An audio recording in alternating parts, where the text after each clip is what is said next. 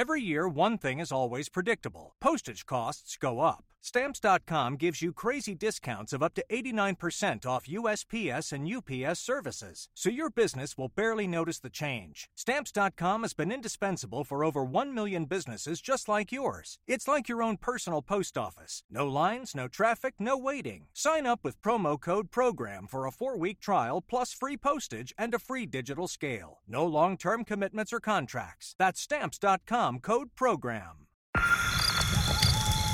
Campside Media.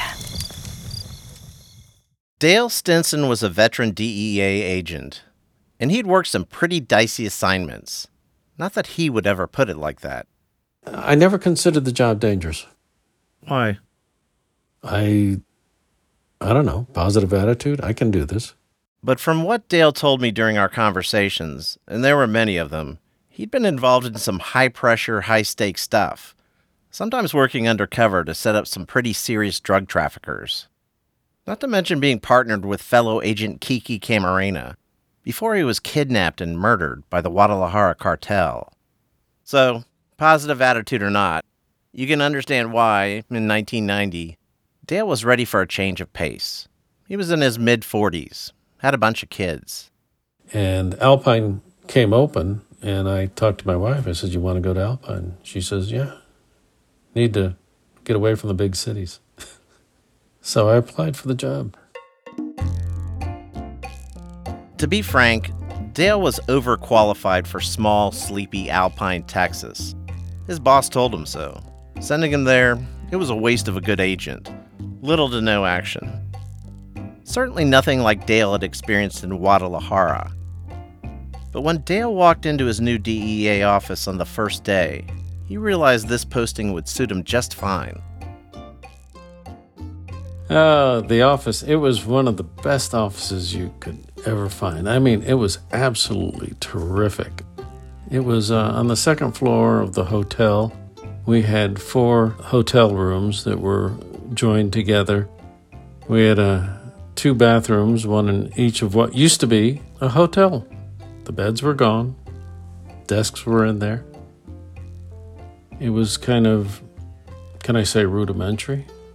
It was like working in the 1940s, 50s. So it was, uh, to say the least, uh, not a normal DEA office.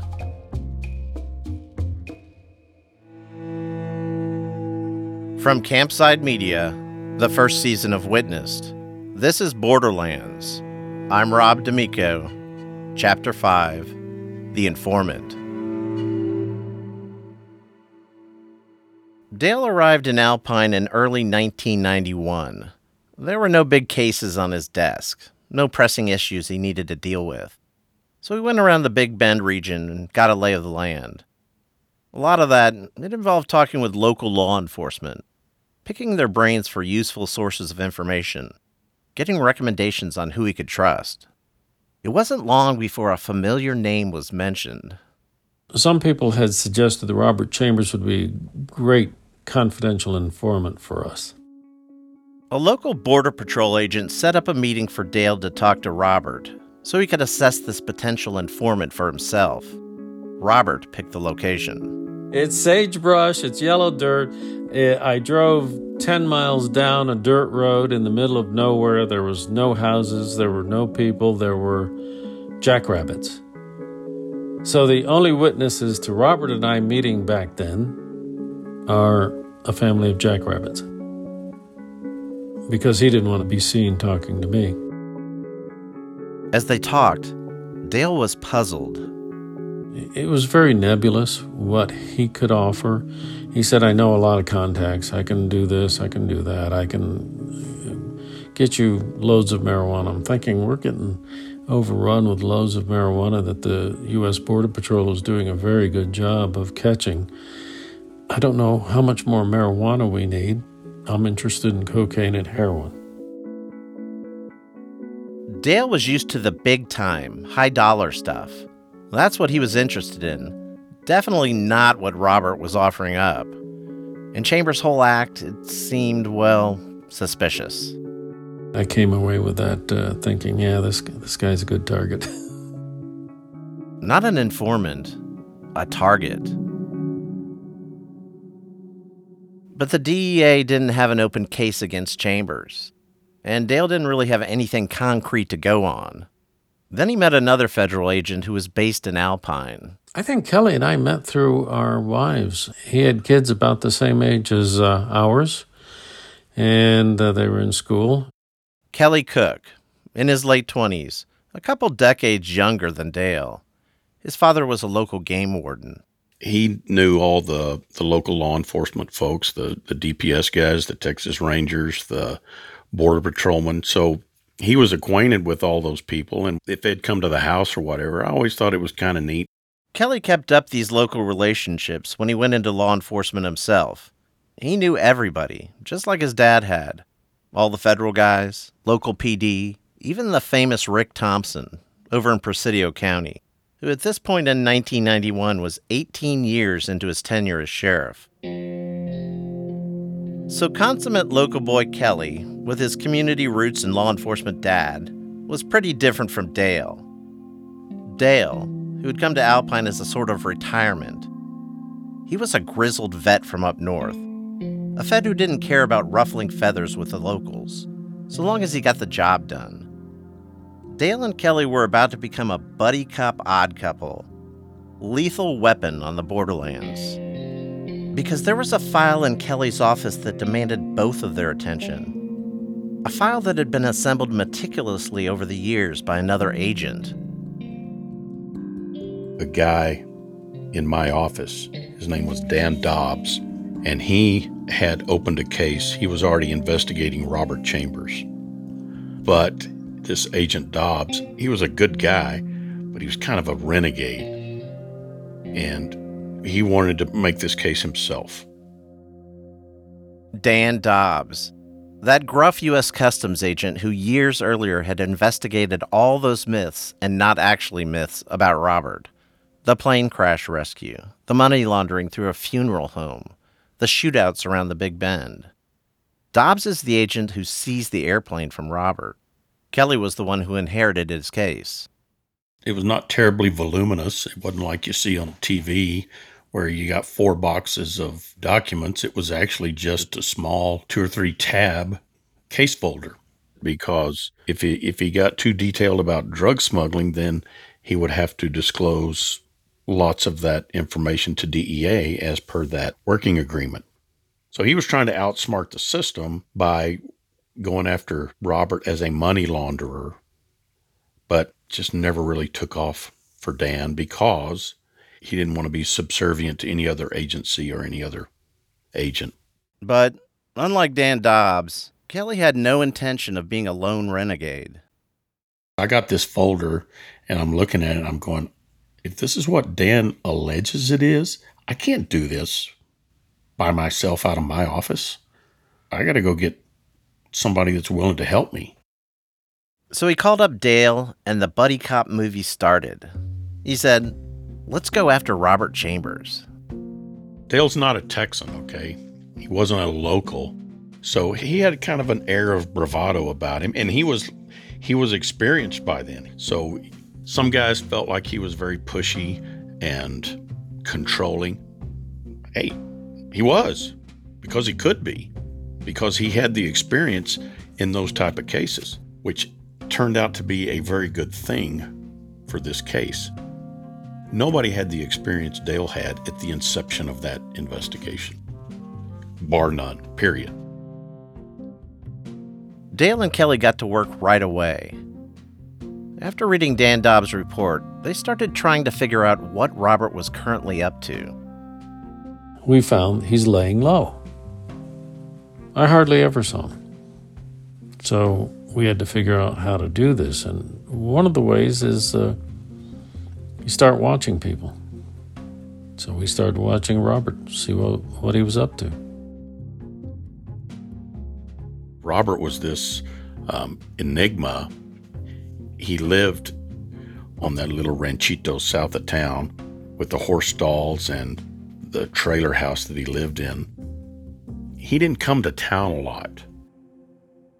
If Dale and Kelly knew the scuttlebutt on Robert's exploits, that he paraded through the chute with his pet mountain lion, that he might very well have busted a rapist out of jail to deliver his own justice, that he was alleged to have taken pot shots at his enemies.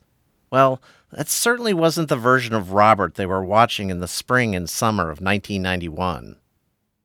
He wasn't flamboyant. He drove an old Chevrolet and he had an old pickup truck that he drove around. And you didn't see that much of him. And he wasn't getting into bar fights at the chute or some of the other uh, watering holes in town. But there was a lot of smoke. There was a lot of smoke. And Dale and Kelly, they decided they didn't need to catch Robert in the act. They would follow the money. Then they'd try to flip his underlings. Those diagrams you see in police procedurals with photos, thumbtacks, and string connecting the key players in a criminal organization, that's the kind of thing Dale and Kelly wanted to build. It's what's called a historical conspiracy case. It's where you've got lots and lots of very good circumstantial evidence and eyewitness testimony, informant testimony, where you can go back and show that based on this testimony and corroborating um, documentation, that there was a high probability that this group smuggled, delivered, sold narcotics, moved money back to Mexico without having to actually seize dope. And for their historical conspiracy case, Dale and Kelly were setting their sights much higher than just Robert Chambers. Our outlook was to bring down this massive uh, narcotics smuggling operation, which had originated in Ojinaga and kind of morphed into a Juarez cartel thing. That, that was the big picture. That's coming up after the break. This is Chilling Tales for Dark Nights. Good evening, listener. I'm Steve Taylor, your host to a horror anthology podcast where we ask you to depart from your safe perception of reality to descend with us into the frightening depths and dark corners of twisted imaginations. With carefully curated original tales of terror each week, our deepest rooted fears are brought to the forefront by a diverse cast of voice talent and masterfully eerie sound design that bring these stories to life. We'll give you tales of unnerving encounters with the occult, harrowing hauntings, and sinister seances that show just how darkness knows no bounds. Make sure to check out Chilling Tales for Dark Nights on Apple Podcasts, Spotify, or wherever you get your podcasts. Is Meghan Markle like Princess Diana? Or is she just a social climber? I was silent. Were you silent or were you silenced? Is she a breath of fresh air or a master manipulator? That's what we're going to find out on my podcast, Infamous. Apparently, ambition is a terrible, terrible thing. We'll look at what happened when two dysfunctional families came together It's the family that I suppose she's never had. and how Meghan and Harry going Hollywood all went down. Only on the podcast, Infamous.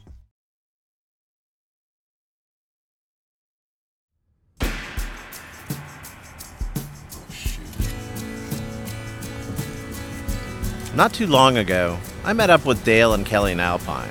She looks different, doesn't it? Yeah, but none of this was here. No, those trees weren't here. If you go up here and take another right, wasn't it like right across from the Dairy Queen, the Wild Horse? Yeah. Yeah, right across Yeah. from the Dairy Queen. Um, You might see. They came back to town to give me a tour and revisit some of the key spots from their investigation. where was the hat shop? Because that's where we set up the camera. In Dunshie's place? Yeah, it doesn't. Gary's. Well, it's It's down this way Yeah. here. Dale and Kelly told me when they'd started working the case together, they'd realized the first step was just to watch Robert Chambers, see where he went, see who he talked to. In watching him, one thing they noticed was on the rare occasions Robert Chambers left his property just south of town, he traveled to payphones to make calls. So Dale and Kelly started videotaping those payphones. Okay, right. Big Bend Saddlery is still here. wow. it's still- Okay, so go a little bit further. I got it up. Yeah, that was the wild horse right there. Yep. The door on the far right went into the bar, and the and this this other part was a convenience store. We had a direct shot from that saddlery place right there for the ah. cameras. The deal was that there was a telephone on one of these walls, I think probably this one, right where the game processing is. And that was one of Robert Chambers' phones. Main main phones, yeah. Yep. There were actually two phones Chambers used for calls. This first one was on the outside wall of a bar called The Wild Horse. There was a saddle shop across from The Wild Horse, a place that locals called Dunshie's.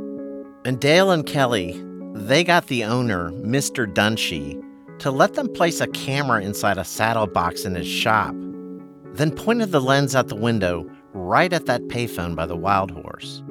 The other payphone was in downtown Alpine, outside an ice cream parlor. Well, how do we surveil that? Well, there's a across from the ice cream parlor is a is a hotel. So we went in, we bought three months worth of one hotel room in general, and we set the camera up, and we had to go in and change it three times a day. The camera was running all the time, so that we could get a timestamp on it, so that we knew when somebody was using that phone. Same thing at Dunshie's. The reality of the spy work was as tedious as it sounds days worth of grainy video footage that someone needed to sort through. I remember watching a lot of that. And, uh, you know, it's like everything else. It's like all other law enforcement, police work. You know, you're going to have about 98% of nothing for 2% of something. And that's something? Robert Chambers making a call. If that happened, they knew things might be about to go down because there had to be a reason for those payphone calls. He had a home phone after all. Robert was was more of the paranoid guy that didn't like to use home phones. He would if he had to, but but he didn't like it. He he he preferred a payphone just because generally it helped him cover a little better. They didn't have enough evidence to ask for a wiretap of those payphones. And this was the 90s. So they didn't have some kind of flashy high def camera that could allow them to read Robert's lips either.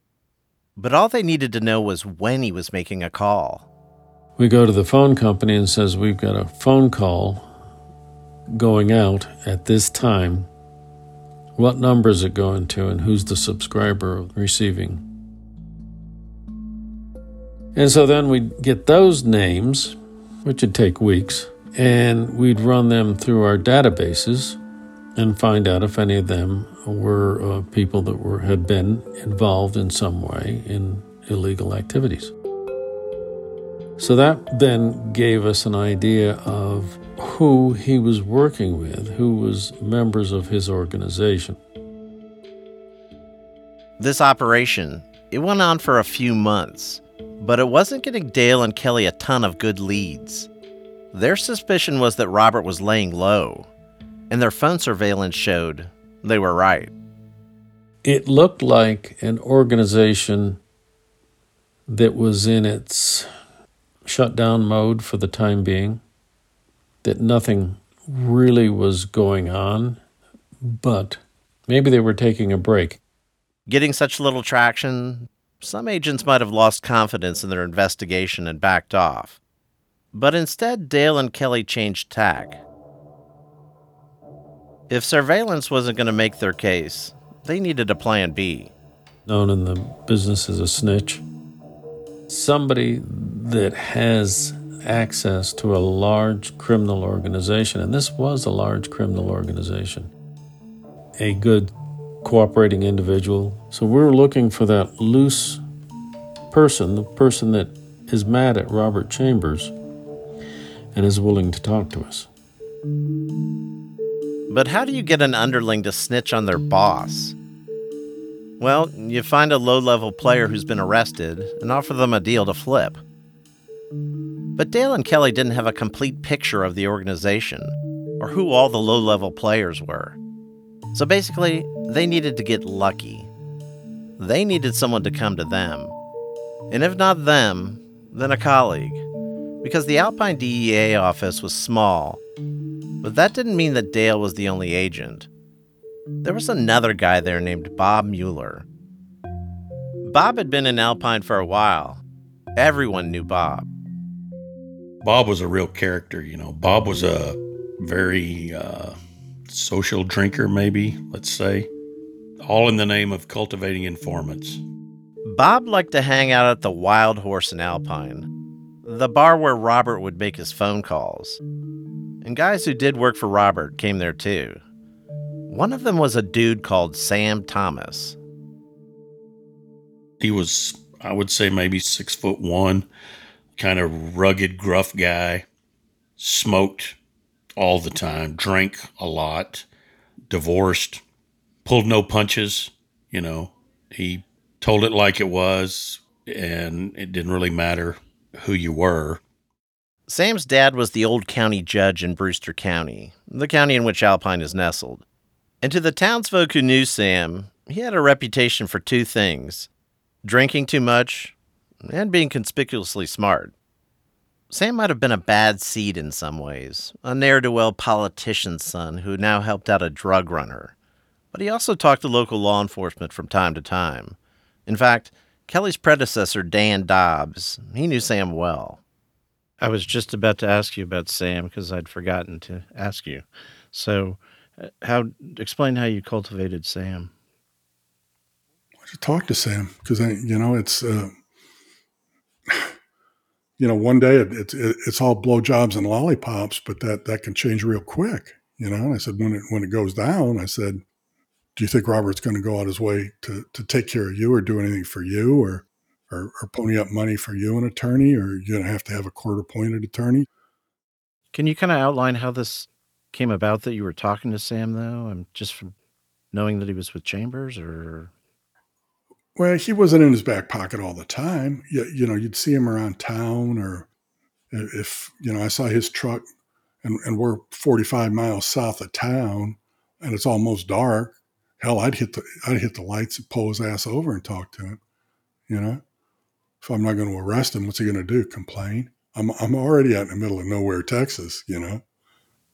What kind of guy was Sam? What, was he like? He was a pretty bright guy, but eventually he saw that there, there's like only one path to Jesus. Bob Mueller and Sam, they knew each other too. Would see each other on nights out, including a very fateful night in mid 1991. Bob actually stumbled across a very irritated Sam Thomas at the Wild Horse Bar. Sam was fuming and venting to the other drinkers at the Wild Horse that night about the source of his anger Robert Chambers.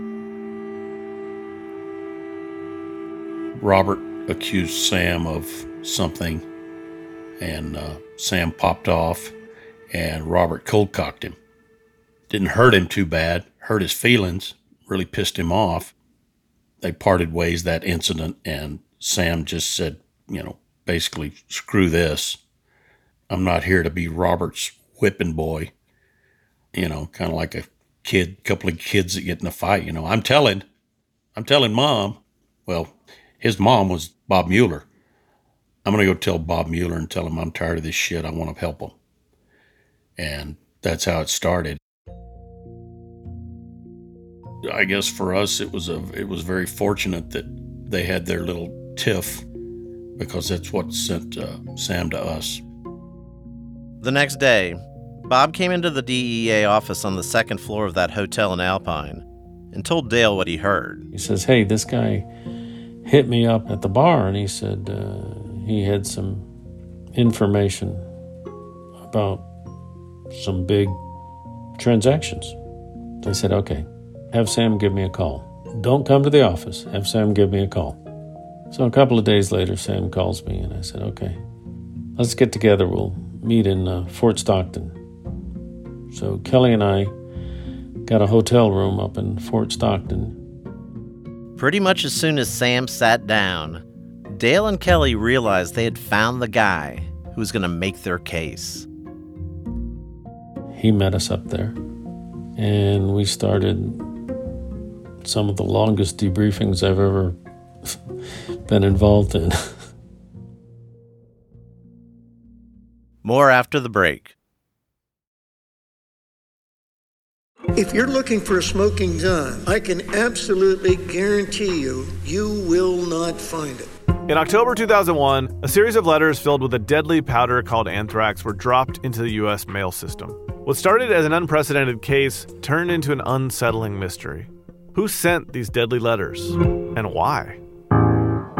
From Campside Media and Sony Music Entertainment, I'm Josh Dean, and this is Cover Up Season 4 The Anthrax Threat. Available now. What if you could become stronger, more resilient, cure disease, and all you have to do is get naked in the cold and breathe? You get into ice water, and instead of like freaking out, you relax. It's called the Wim Hof Method, and Gwyneth Paltrow and Justin Bieber love it. I do the ice plunge because it's good for your body. But there's also a dark side. How many people have died doing the Wim Hof method? We can override even death. Listen on the podcast Infamous. That's Infamous, playing now.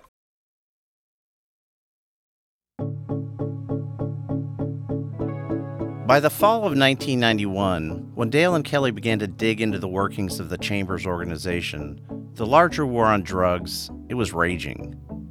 President Bush had created the Office of National Drug Control Policy and appointed America's first drug czar.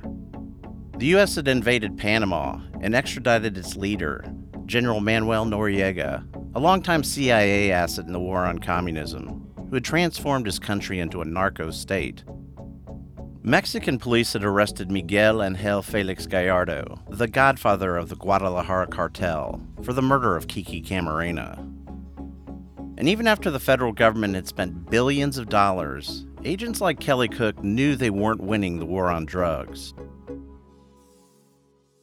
Of course, I'm not a fan of drugs by any means, but there was a sense of futility in some of the work because I mean, this is no trade secret, you know. But the guys running these transportation cells, drug cells, whatever you want to call them, they weren't driving drugs up the road.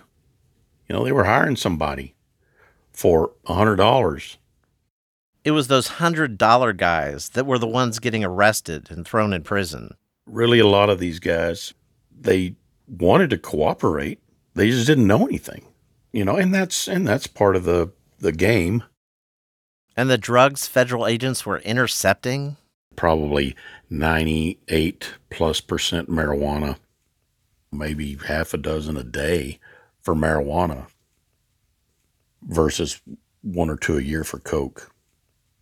I mean, I'm telling you, if there was one a year in that area, that was that was a big deal. Kelly felt they were mainly arresting the gig workers of the drug world and confiscating shipments of weed, which was already in every high school in America, and which they didn't particularly care about confiscating in the first place.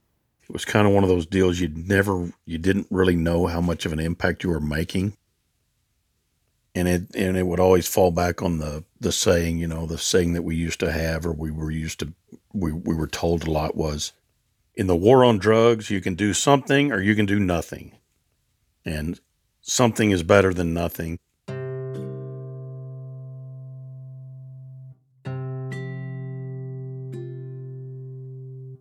That was why talking to Sam Thomas about Robert Chambers was so exciting. This wasn't the usual whack a mole. They were going after a bad guy, a guy who was doing bad things, and yet had so far weaseled his way out of any consequences. And there was a tantalizing possibility it was even bigger than that because it seemed very possible their case might not just involve Robert and a couple low level goons. I'm not going to name names because I, I don't want to get it wrong, but there were two or three or four law enforcement officers that were always kind of uh, questionable with respect to Robert. Kelly was hearing rumors other law enforcement officers might not be doing everything strictly by the book when it came to Robert and his smuggling activities. Well, when the investigation started, Dale kept it extremely tight. I mean, like four guys because we thought we were going to have a kind of a long term conspiracy. And the suspicion amongst law enforcement ranged from border patrolmen to sheriffs to Texas Rangers to bigger players. But there was one name that rose above the others Sheriff Rick Thompson. We didn't want him to minimize the fact that the sheriff might be involved. So, those kind of things, you just had to keep it very close, very tight.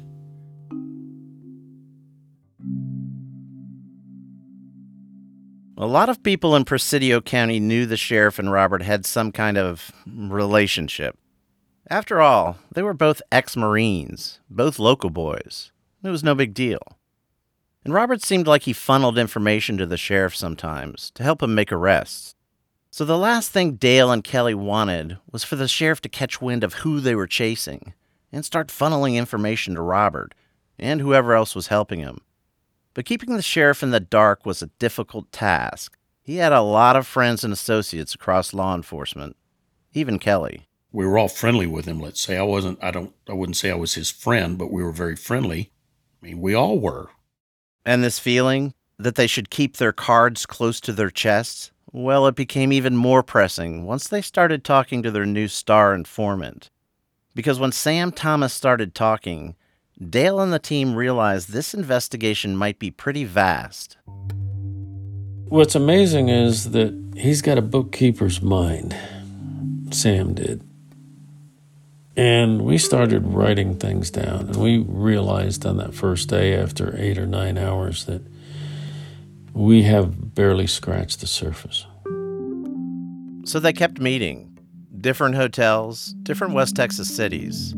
It was days upon days upon days of information, and he laid out the roadmap on Robert Chambers. Sam seemed to remember everything. I'll just kind of give you an example. Okay, back in, I think it was May of 1984, so and so drove a ton of weed up from Candelaria. We met him at highway marker so and so outside of Marfa. And me and Robert, or me and so and so, got in the car and we drove it to Houston. And we stayed at this hotel before so, somebody showed up and took it from us. And I remember they drove this kind of car. And man, he was he was spot on 99% of the time. Sam told them about how Robert got drugs into the country, too. Then he started out telling us about smuggling cocaine up to Farm to Market Road 505. You know, Robert told them, Meet me at the airport. The airport was FM 505. Straight road. The airport. As in, they landed small aircraft full of cocaine on public highway 505. They moved five or six plane loads of cocaine one night on FM 505. And with all this information, they worked outwards, started to find other snitches. One night, Kelly got word that someone they'd been tracking had been arrested with a truckload of marijuana.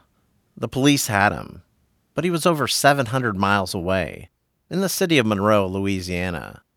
So Dale and Kelly got a late night ride. We employed the uh, U.S. Customs Aviation Branch, and they sent a couple of pilots to Alpine in one of their King Airs, and they picked me and Dale up, and they flew us directly to Monroe to meet with the state police.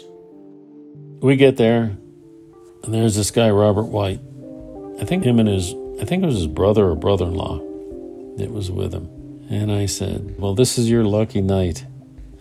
I think I can make a heck of a deal with you uh, if you're willing to talk. Robert White.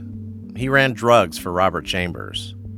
And he looks at me and he says, Okay, what kind of a deal can you make?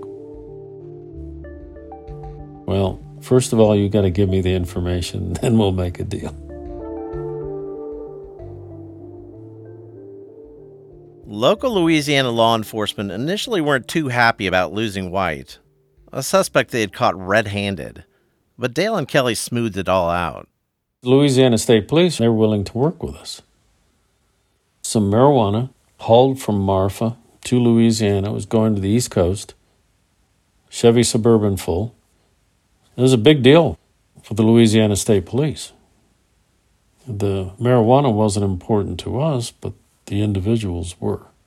So we worked out a deal with the Louisiana State Police, and uh, we uh, had it reported as an abandoned vehicle being found, broken down, and found on the roadway. They made sure that got into the morning's paper. As a former newspaper reporter, I'm offended that you had manipulated the press in that way. Let, us just say that we probably didn't manipulate the press as they were a willing uh, co conspirator. as part of the deal White struck that night, he headed back to Robert Chambers, wearing a wire. And in the scratchy recordings that came back were some crucial details. It was enough to know that they were setting up something. And things were starting to move again. As in, Robert Chambers was beginning to move drugs again. This meant two things. First, this historical conspiracy case Dale and Kelly were working on it might not be so historical. Second, Sam Thomas was going to be getting some serious FaceTime with his boss, the guy he'd just been snitching on in such painstaking detail. Sam did like the thrill. You know, he wasn't a button down nine to five guy. He was a he was a guy he liked to go out. He liked to kind of a risk taker. He kind of liked that. And I think even when he was working with us, there was a pretty high element of risk involved. You know, either you're going to get caught because you're a bad guy, or somebody's coming after you because now you're helping the good guys. It was on. Then, all of a sudden, Sam disappeared. No one saw him in town or at the Wild Horse. Dale and Kelly drove by his house. His truck was still there, but Sam was not. It's like, oh shit, something bad's happened. Kelly and I were kind of at wits' end. The worst we could think of was that Robert had figured things out and figured that Sam was snitching on him and took him out, made him disappear. I thought he had been grabbed up and was going to be taken to Mexico and killed, probably, initially because people don't just disappear like that. And we kept talking back and forth, and we constantly, the two of us, came to the same conclusion something's going on. Something looks like what happened before when they got ready, when they were moving dope two or three years previously. Everything seemed to look the same. He's gone He's not at his house. Where has he gone to? The answer was coming very soon. I mean, he looks at me right in the face. And I thought, man, shit, that's it. We're dead. He's going to come back and he's going to shoot us both. But he had this, for lack of a better word, he had a very wild look in his eye. That's next time on Borderlands. Borderlands was reported and hosted by me, Rob D'Amico, and written by me, Eric Benson, and David Waters. Eric Benson is our supervising producer. David Waters is our executive producer. At Campside, the executive producers are Josh Dean, Vanessa Grigoriadis, Adam Hoff, and Matt Scher. Our field producers are Ryan Katz, Travis Bubenik, and Jesse Basham. Our associate producers are Leo Schick and Lydia Smith. Fact checking by Alex Yablon. Special thanks to Rajiv Gola and Ashley Ann Krigbaum. Scoring and sound design by Ian Chambers, and Rod Sherwood is our engineer. Original music by Julian Lynch. If you enjoyed Borderlands, please rate and review the show on Apple Podcasts. It helps other listeners like you find the show. And make sure to subscribe or follow the show on Apple, Spotify, or wherever you get your podcasts.